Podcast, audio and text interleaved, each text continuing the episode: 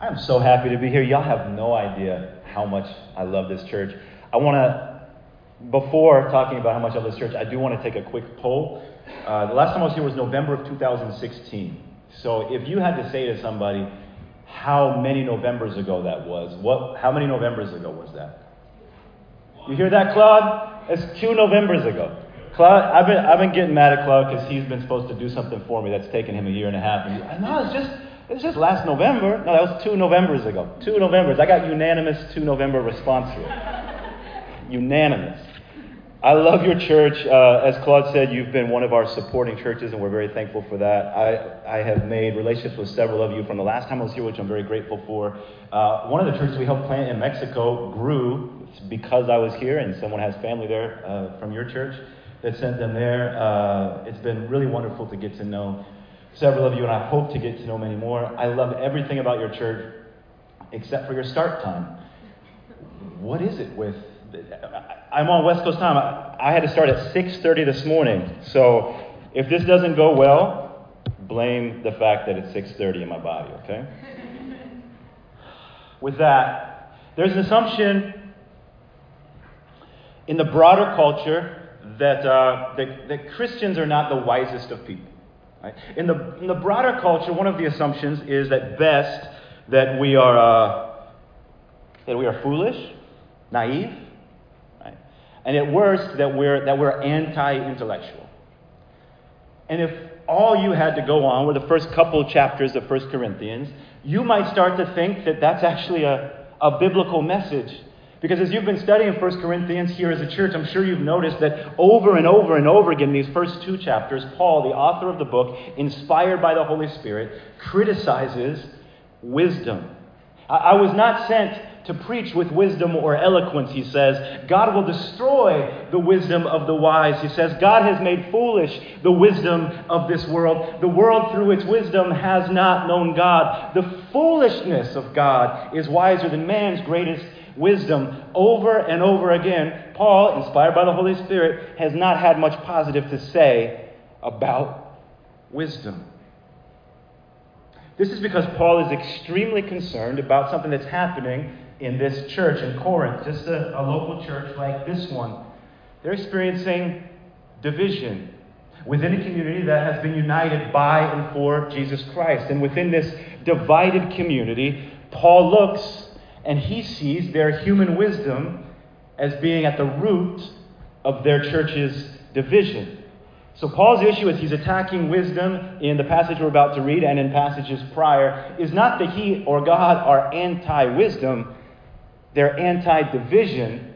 And when we have human wisdom and build our community on human wisdom, it always leads to very serious division. Let's just think about some contemporary examples for a moment. So, let's say that, that we label ourselves as woke, right? Okay, the moment we label ourselves as woke, what are we doing? We're implying that anybody who doesn't see the world through the same lens we see it is still asleep. We're exalting ourselves, I'm woke, and we're excluding others. We do it with our political views too. Those of us who are conservative use the word liberal like it's the worst curse word you could ever say, right? And those of us who consider ourselves progressive look at our brothers and sisters or at others who are more conservative and we see them as, as an impediment to progress. We see them even as, as anti progress. We do it with the church and with our faith. You know, we say, yeah, yeah, I go to a Bible teaching church, or I go to a justice seeking church. I go to a spirit filled church. I go to a gospel centered church. Why are we labeling our church that way? So that we can exalt ourselves and exclude those who don't fall into that category. Whatever label we use to, to, to, to mark off our wisdom, our human wisdom, however good or true it might be, we do it that we might be able to exalt ourselves and excludes others. Human wisdom divides, it exalts one and excludes another. And so when the Bible criticizes wisdom, as we're going to see in a moment, it's not criticizing true wisdom. It's criticizing what passes for wisdom in our culture, in our age. The wisdom of the age is a way it's referred to in one of the passages we're going to see today.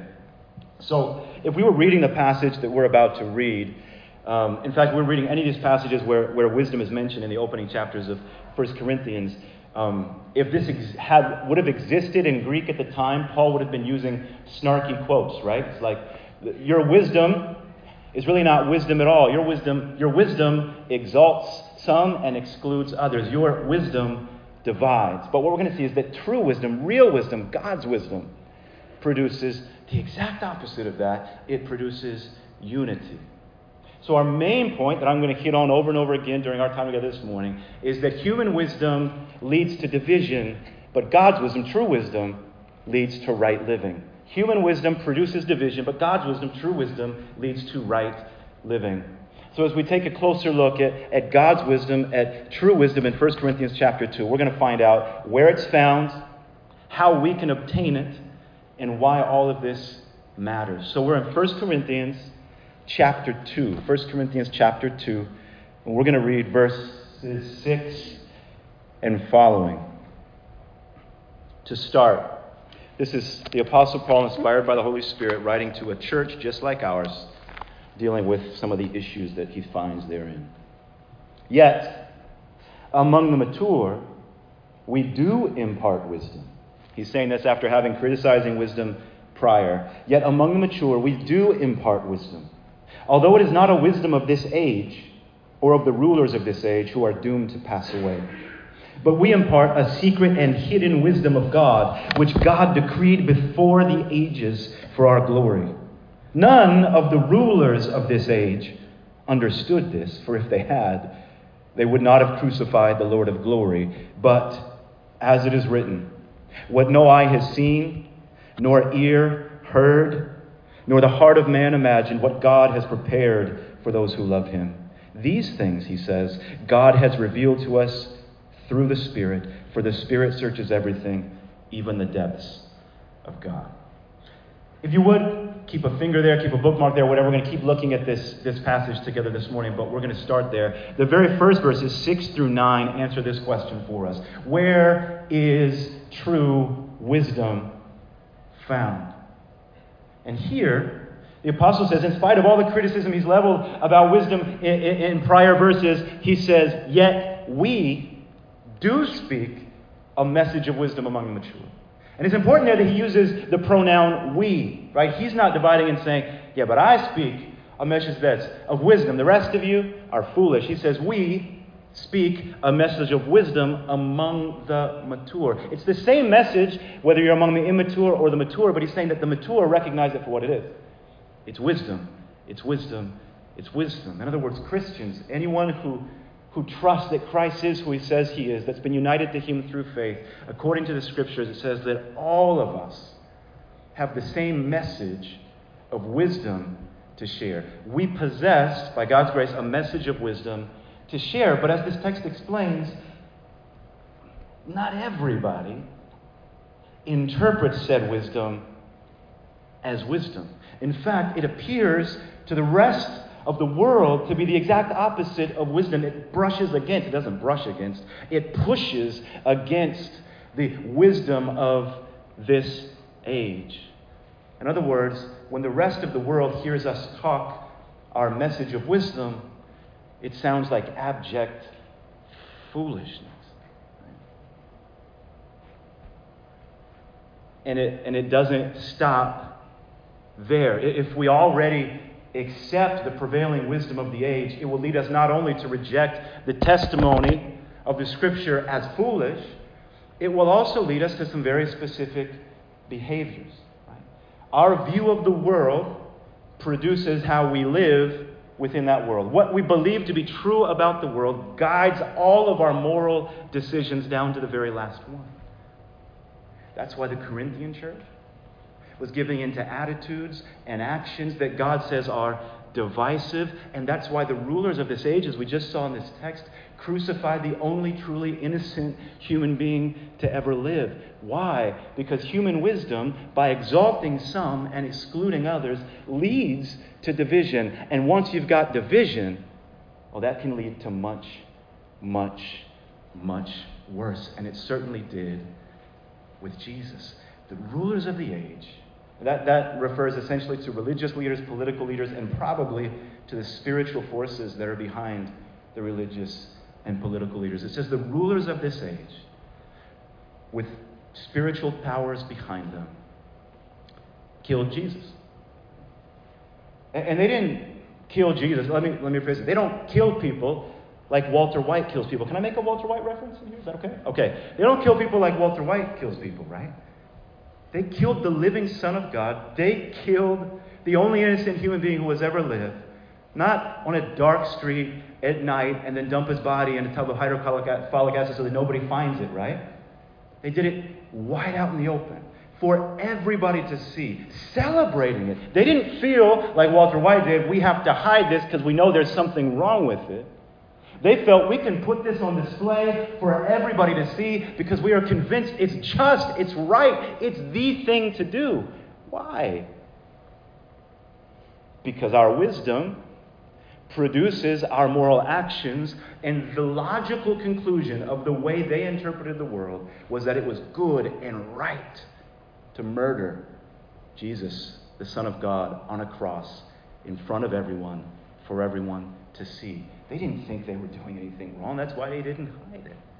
The murder of Jesus didn't go against the view of their world, it was the logical outworking of their view of the world. Anytime that we have a wisdom that exalts us and excludes others, it makes us vulnerable to make decisions just like that. And hopefully, our decisions won't be that extreme. And yet, if they are, it would be completely and totally logically consistent. You can justify the worst of immoral actions, you can justify the worst of immoral attitudes the moment that you make prioritizing self more important than others, and the moment that you see others as an obstacle or as less than, or as not falling under the same category, or as rejecting the wisdom that is the key to understanding and living the good life. People who you can exclude from your category of where this, where that, where this, where that, are expendable. Human wisdom produces division. This is human wisdom. And yet, God's wisdom, as we see in the text, could not possibly be more different. And this is where we see where true wisdom is found.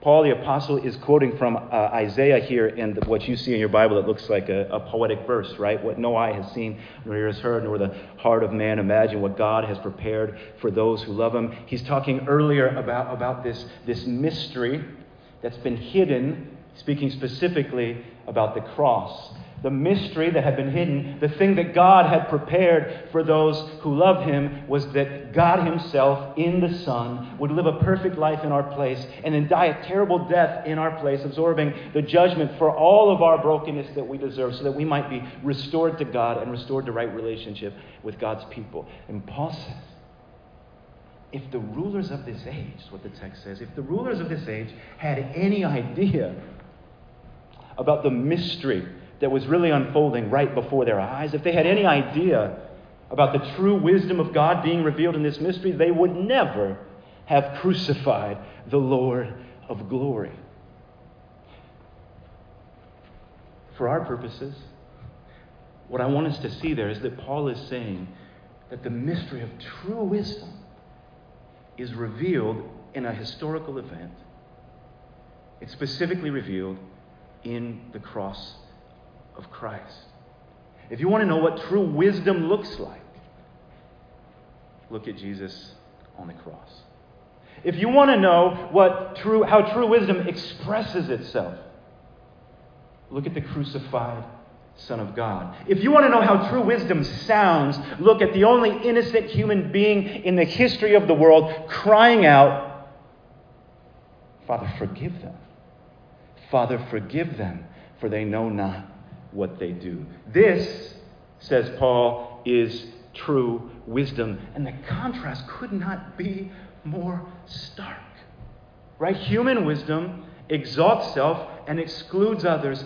God's wisdom, as we see in the cross, humbles self and empties self for the benefit of other people. True wisdom humbles self and empties self for the benefit of others, other people. The rulers of the age because of the human wisdom they had, believed that the, the best possible thing was to exalt themselves, exclude others, and kill the one who stood in their way. Right? To kill their enemies was the logical outworking of human wisdom. The logical outworking of God's wisdom was to give his life for the very enemies who were killing him. Human wisdom leads to division, but God's wisdom, true wisdom, leads to right living. And what is right living? Right? What is right living? Well, it's, it's what Jesus is doing right here. It's self humbling and self emptying instead of self prioritizing and self preserving. That's really the contrast that we're seeing there. Human wisdom self prioritizes. I got to look out for number one and self preserve. Anything that stands in the way of me and me potentially getting what I want or having to lose what I want, it's got to go. But God, God's wisdom, the wisdom that we want to carry, is not self prioritizing, it's self humbling. And it's not self preserving, it's self empty. Unfortunately, even those of us who know the message of the cross, even those of us who, who would agree with what I'm saying and say, yes, absolutely, that's true wisdom, that's what I want to be reflected in my life. We often find ourselves reflecting naturally the wisdom of this age, right? We often find ourselves ruled even by the wisdom of this age. I spend a little bit of time on social media, probably more than I should. Uh, and, and, and one of the reasons is precisely for things like this, because it helps me understand how we're all thinking. And one of the things I see over and over and over again is that those of us who profess to be Christians often promote messages that are not reflections of the wisdom of God, but they're reflections of the wisdom of the age, but we promote them as if they were the wisdom of the age. I, almost every day I see some version of message like this, right? If your friends are always taking from you and not giving to you, get new friends. Well, thank God that Jesus doesn't see the world like that, or we would all be without him, right? You'll also see proclamations like if your relationships aren't making you happy, well, find new relationships. Or, or, or, or, do not respect those who do not first respect you. Or it's okay to hate those if they're hateful. In fact, the proper response to hateful people is to hate them back. The proper response to intolerant people is to be intolerant of them. These are the messages that we promote, and yet these are not reflections of the wisdom of God. These are reflections of the wisdom of age that love to exalt self and exclude others, that love to say, that, that love to be, excuse me, self prioritizing. I'm what's most important here and that love to be self preserving. If they're sucking energy from me, if they're hurting me, if they're offending me, I'm going to look out for me. I will exalt myself, because that's what human wisdom does. I will exclude others who don't fall into the same category, because that's what human wisdom does.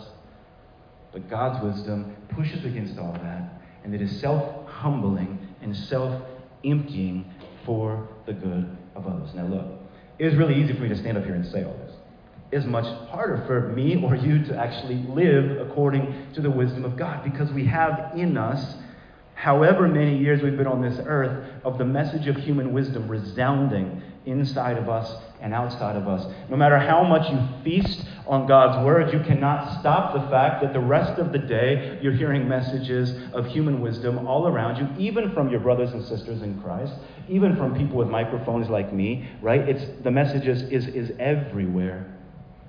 So, how do we get to the point where we, where we are less led by this sort of wisdom? How do we get to the point where we can recognize that this voice that's talking to me is not the wisdom of God, but it's the wisdom of this age, and that its, its, its fruit will not be right living, its fruit will be to divide? How do we get to the point where no matter how wise something may sound, if it is not self humbling and self emptying, if it exalts self and excludes others, if it divides instead of unites, that we, that we reject it instead of accept it. How do we get to the point where the cross, which according to this passage is, is what true wisdom looks like, it's where true wisdom is found. How do we get to the point where people can look at our lives and see the cross of Jesus Christ? How can people see the wisdom that's displayed in the cross in our regular, everyday living? Where is wisdom found? Is found in the cross. But how do we get it? That's the next question that's answered, and that's answered for us in verses 10 through 16. So let's look down at that one more time. Speaking of, oh, pardon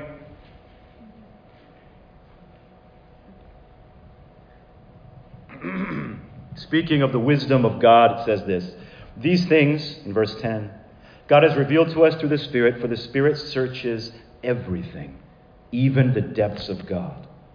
For who knows a person's thoughts except the Spirit of that person which is in him. So also, no one comprehends the thoughts of God except the Spirit of God.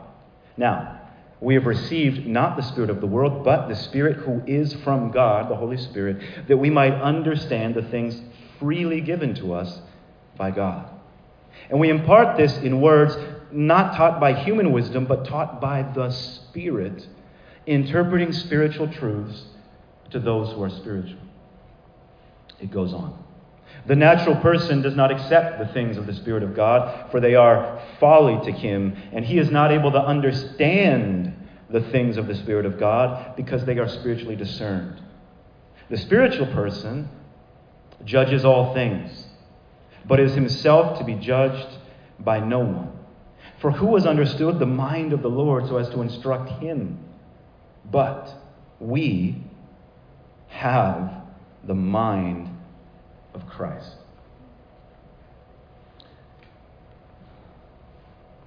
Where is wisdom found? It's found in the cross. We start there. That's where we see the self humbling and the self emptying. But how do we get it? How is it revealed? How does it come to us? Well, that's what this passage is all about. And it says essentially that it comes to us by the Holy Spirit. The first thing that we see is that this wisdom cannot be obtained by us, it has to be revealed to us. And the second thing we see is that the only way it can be revealed to us, or rather, the only one who can do the revealing to us, is the Holy Spirit. Now, that means that human beings, that means that you and I, can never be truly wise by our own efforts. I, it's kind of humbling, right? to, to have to admit, according to this text, by my own efforts, I will never be wise. And, and look at the verbs in the text we just read, right? Verse 10 says the wisdom of God is revealed to us by the Holy Spirit. In verse 12, we receive the wisdom of God from the Holy Spirit, whom God has freely given to us. In verse 13, we are taught true wisdom by the Holy Spirit. In verse 14, we see that true wisdom is only uh, uh, Spanish words are coming to mind. Reachable is only reachable, can only be discerned through the Holy Spirit. All those verbs over and over again reinforce the same message. True wisdom can't come from in here. True wisdom is revealed to you from someone out there who was freely given to you. In other words, if you want to grow from, from foolishness, right, to wisdom, or if you want to grow from some measure of wisdom to greater wisdom, it cannot be through your studies. Your studies are not the road to more wisdom. It cannot be through, through worldly accomplishments or through accolades. Worldly accomplishments and accolades are not the road to true, lasting wisdom. It can't even be by experience or by aging, which is unfortunate because I'm really good, or getting really good at this aging thing, like almost an expert, right? And yet, wisdom is not obtained even through experience or aging. We grow from foolishness to wisdom. We grow from kind of wise to much more wise when the all wise God graciously chooses to reveal by His Spirit to us His true wisdom.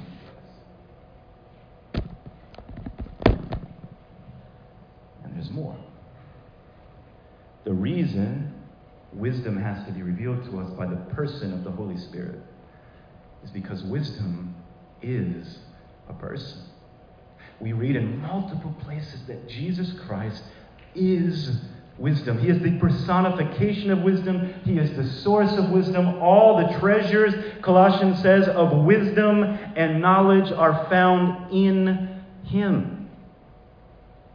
Which means that when God chooses to share wisdom with us, to reveal wisdom to us, what God is really choosing is to share Himself with us, to reveal Himself to us. And that is stunning to me. There's so many of you here this morning that I don't know yet, and I hope to know you. But the fact that I don't know you means that you hold the power in our relationship. You have the power to decide whether you want to be known or not be known. You have the power to decide if you're going to reveal yourself to me, your voice to me, your name to me, your story to me. All that power is in your hands, and you can do with it as you please. But the moment that you choose to reveal yourself to me, the moment that you take that risk of embrace, that risk of telling me your name, that risk of reaching out your hand, that reach of sharing your story, power is transferred from you to me. And then in that moment, I have the power to accept you or to reject you, to respond to your embrace with an embrace or to pull back. Right? I have the power to interpret properly what you reveal about yourself or misinterpret what you reveal about yourself. I have the power to even use what you reveal about yourself against you as often as I please. Now, that you, as my peer, would choose to reveal yourself to me is, wonderful. That you choose to, to give away your power so that we might know one another is powerful. So, if it's meaningful when you, as a peer, do it, how much greater is it when the Creator, the Sustainer, the Redeemer of the universe, the one to whom we owe our every breath, voluntarily chooses not to wait for you to find Him out? But to make himself known to you, to reveal himself to you, knowing that as he reveals himself to you, you now can choose to accept or reject him according to who he reveals himself to be. You now can choose to properly interpret or misinterpret what he reveals about himself. You now can choose to use the very things God reveals about himself against the very God who just revealed them to you. God transfers power. God humbles himself when he chooses to reveal and make himself and his wisdom known to us. It's an act of supreme humility that the Creator would humble itself to its creation and say, This is who I am. Get to know me. And you can respond well or poorly. But I'm still going to risk less of a risk in the sense God already knows what's going to happen, but, but I choose to risk myself. I choose to make myself vulnerable in some sense to you. If you have a ah sorry my throat is killing me if you have a, a christian formation of any sort if you were born and raised in this country and, and, might maybe absorb some of the things that have snuck their way into contemporary culture from the roots of, of Christianity, you may hear something like that and think, well, yeah, of course. But this is supposed to be shocking. This isn't supposed to be like, yeah, of course, God reveals himself to us, God loves us. This is unheard of that the God who sits enthroned over everything would step up off that throne, come down to our level, and choose to make himself freely known to us. Not you can know me if you do steps one, two, and three. Not you can know me when you clean yourself up a little bit. Not you can know me when you start honoring me. But he makes himself known to us when we are his enemies.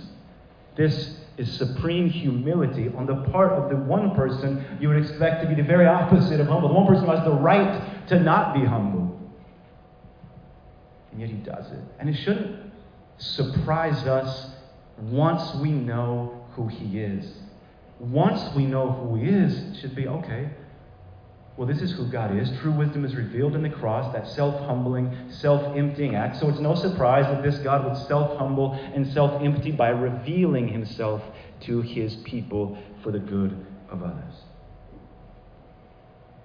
We will never see God's wisdom if it is not for his Spirit. We get to see God's wisdom precisely because of his Spirit. And then, as Paul explains in verse 14, if we don't have God's Spirit, we cannot understand the things that are spiritually revealed. This means that if you are a Christian, if your faith is in Jesus, you should not expect that your non Christian friends and family and classmates and co workers would see what you believe to be wisdom as wise. You should not expect that your non Christian friends, family members, co workers, etc., would look at your decisions and your life and think it to be wise. In fact, if, if all your decisions are being celebrated by all of your non Christian friends and relationships, you might want to examine if perhaps you've given in to a view of worldly wisdom instead of to the wisdom of God. Because the wisdom of God does not appear wise. It even says here that without the Holy Spirit, we cannot understand the things that are of the Spirit.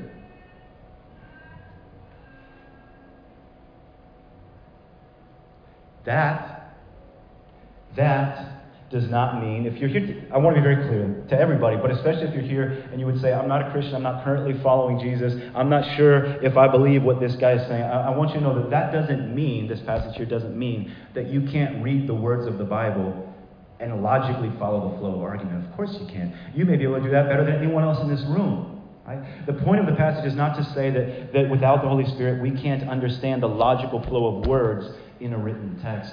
It is to say that, while we may understand the flow of argument, we can't understand them and their meaning, their true, accurate, actual, relevant meaning for us in this moment. We can't understand who they're actually revealing.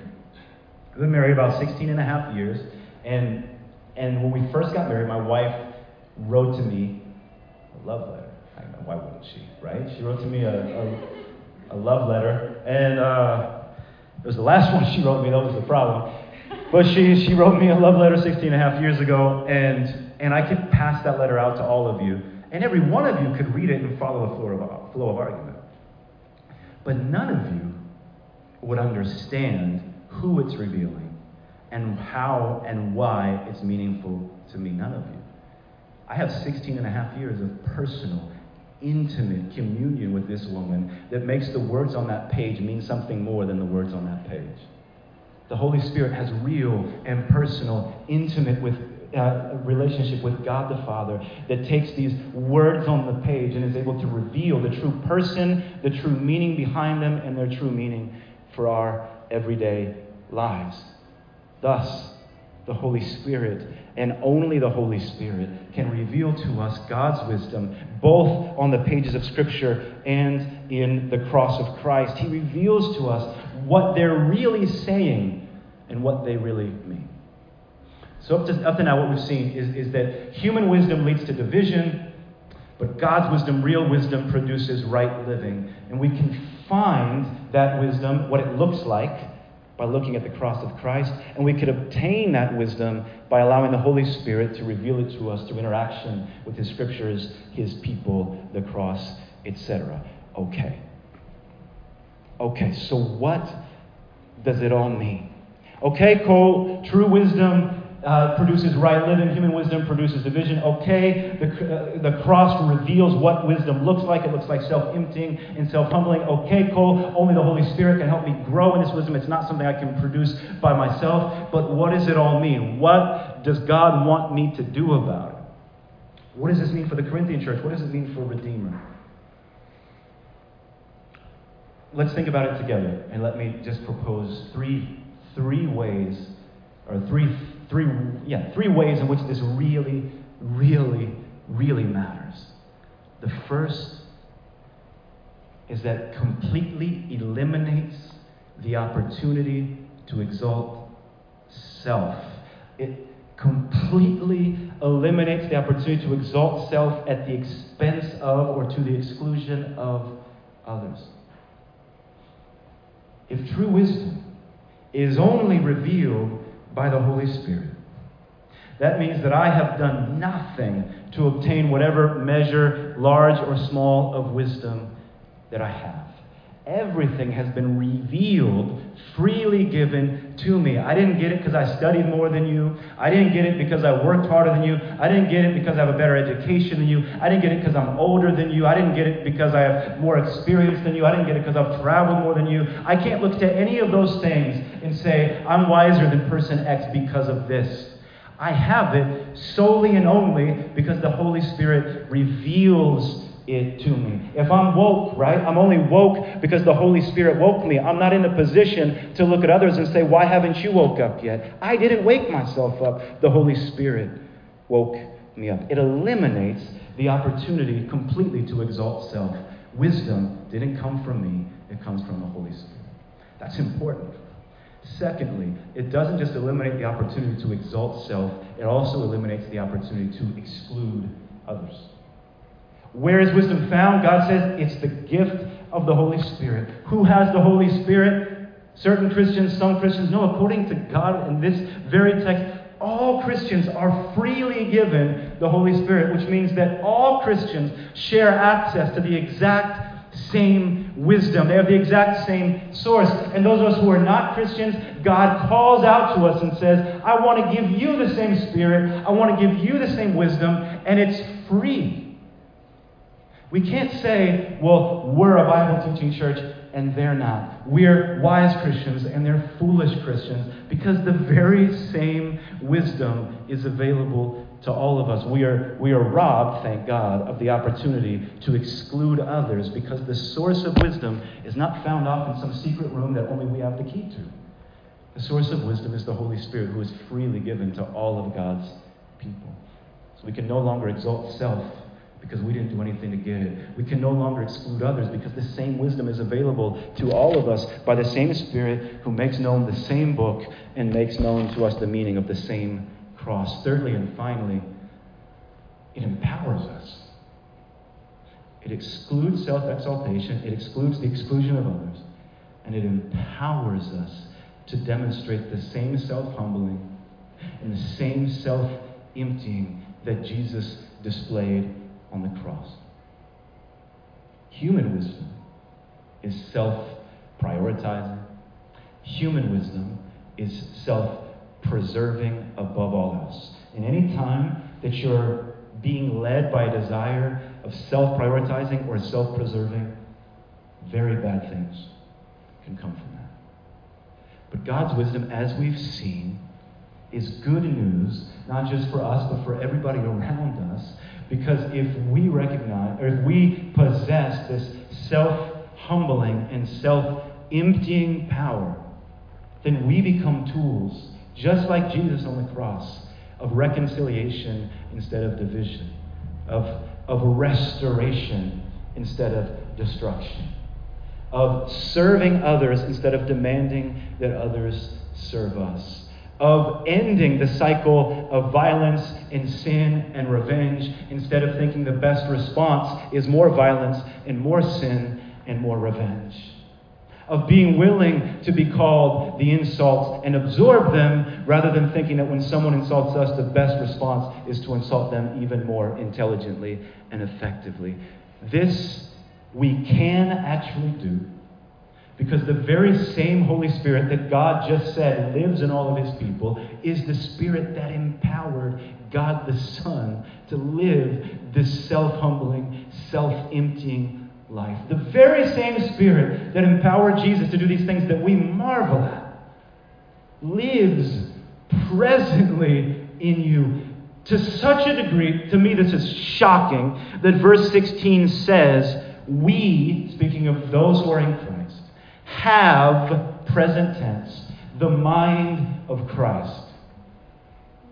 As you've probably seen in these past few weeks of studying this book, the Corinthian church got problems, like crazy problems. And Paul doesn't say, I have the mind of Christ, and you guys will have it once you shape up. He says, You, he says, we, in all of our brokenness, we, in all of our sin, we, in all of our failures, we have, present tense, The mind of Christ, the same Spirit that lived in him, lives in us. We can live self humbling, self emptying lives in a world that tells us that the best thing is to prioritize self and preserve self because we have the mind of Christ because the Holy Spirit has chosen to reveal him to us and take up residence in us. This is why I've said over and over and over again today human wisdom leads to division, but God's wisdom leads to right living. And right living looks like Jesus on the cross self humbling, self emptying for the good of others. So, as we conclude, the question that I think we have to ask ourselves is if we want to be seen as wise or if we want to be wise. Because the tough truth is that we can't have both. What the wisdom of the age sees as wise, we can get that, right? We can get that through our human accolades, accomplishments, studies, and everything else. We can get that by refusing to be naively taken advantage of, right? We can, we can get that by refusing to be victimized by someone else. That, that's easy. We can get that. And everybody will talk about how wise we are. But we won't be wise. And yet, if we embrace the wisdom that comes from the Spirit, the self humbling, self emptying wisdom, people will call us fools, just as they did Jesus. How can you let people take advantage of you like that? How can you let people disrespect you like how can you associate with that political group? How can you associate with that Christian group? How can you associate with people who live and think and talk and behave like that? You're better than that. You're separate from that. We're different. No, no, no, no. We have to choose between looking wise to the world or truly being wise. If you want to be seen as wise, right? You'll label yourself as woke and others as asleep. Yourself as compassionate and others as indifferent. Yourself as innocent and others as your victimizers. And you will see everybody on the other side as the opposite. But if you are truly wise, you will reject all of these labels that exalt you and exclude others and you will instead focus on how you can humble yourself before the group you agree with and the group you disagree with, the group who's like you and the group who's not like you, and how you can empty yourself before them.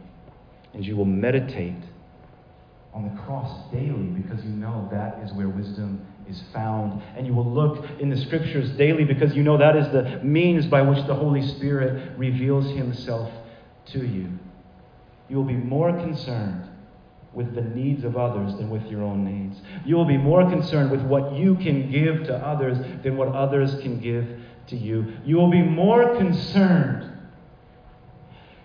with the fact that one day you will stand before God and He will say, Well done, my good and faithful servant, because you poured yourself out. Then you will be that your friends and neighbors will say, Well done, because you agree with them or take the same postures as them, or can show the same papers and proofs of accomplishment as them. And you will do these things even for your enemies, because that's what Jesus has done. In a world filled, marked by human wisdom, in, in, in a world so concerned about pitting the victim against the, the victimizer, the, the innocent against the guilty, the undeserving against the deserving. Living a life like this sounds impossible, but it is not impossible. You can be certain that it's not impossible because Jesus Christ did it for you. Being the very personification of wisdom living eternally amongst the angels, he chose to get off his throne and make his home among fools. Being the only truly innocent man, the one who was persecuted, rejected, and publicly murdered by the worst of his enemies, he chose that instead of responding to his enemies with violence, he would submit to them and let them destroy him precisely for their good.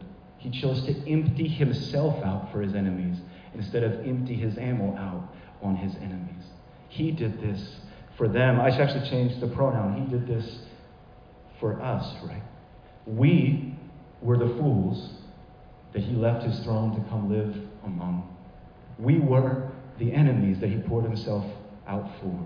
And because he made his home among fools, and because he was willing to be rejected as one and ultimately killed his one, because he emptied himself out for us, we are transferred, transformed even, from a group of fools to people who possess all spiritual wisdom, from a group of God's worst enemies to God's very own sons and daughters. And because we have received this from Him, we are filled with His Holy Spirit and empowered to live and love in the exact same way by His grace. Let's pray together that we can. Father, in the name of Christ Jesus, we are thankful that we don't have to guess who you are or what you're like, but that you have somehow, for some reason, chosen to make known to us who you are and what you would like. Thank you, God, that you have revealed wisdom to us by revealing your Son to us. And God, I confess, perhaps we confess, that it is so hard to think that self humbling and self emptying for people who do not deserve it is wise. And that we are currently benefiting and will forever benefit from the fact that you, the all wise God, did that for us. And so we ask that you would transform our idea of what wisdom is. Transform us into people who are self humbling in the spirit and power of Christ, who are self emptying in the spirit and power of Christ. That we do not divide, but we unite. That we don't exalt self, but we exalt Christ. That we don't exclude others, but we invite others to be a part of the same family for your glory. Amen. Amen.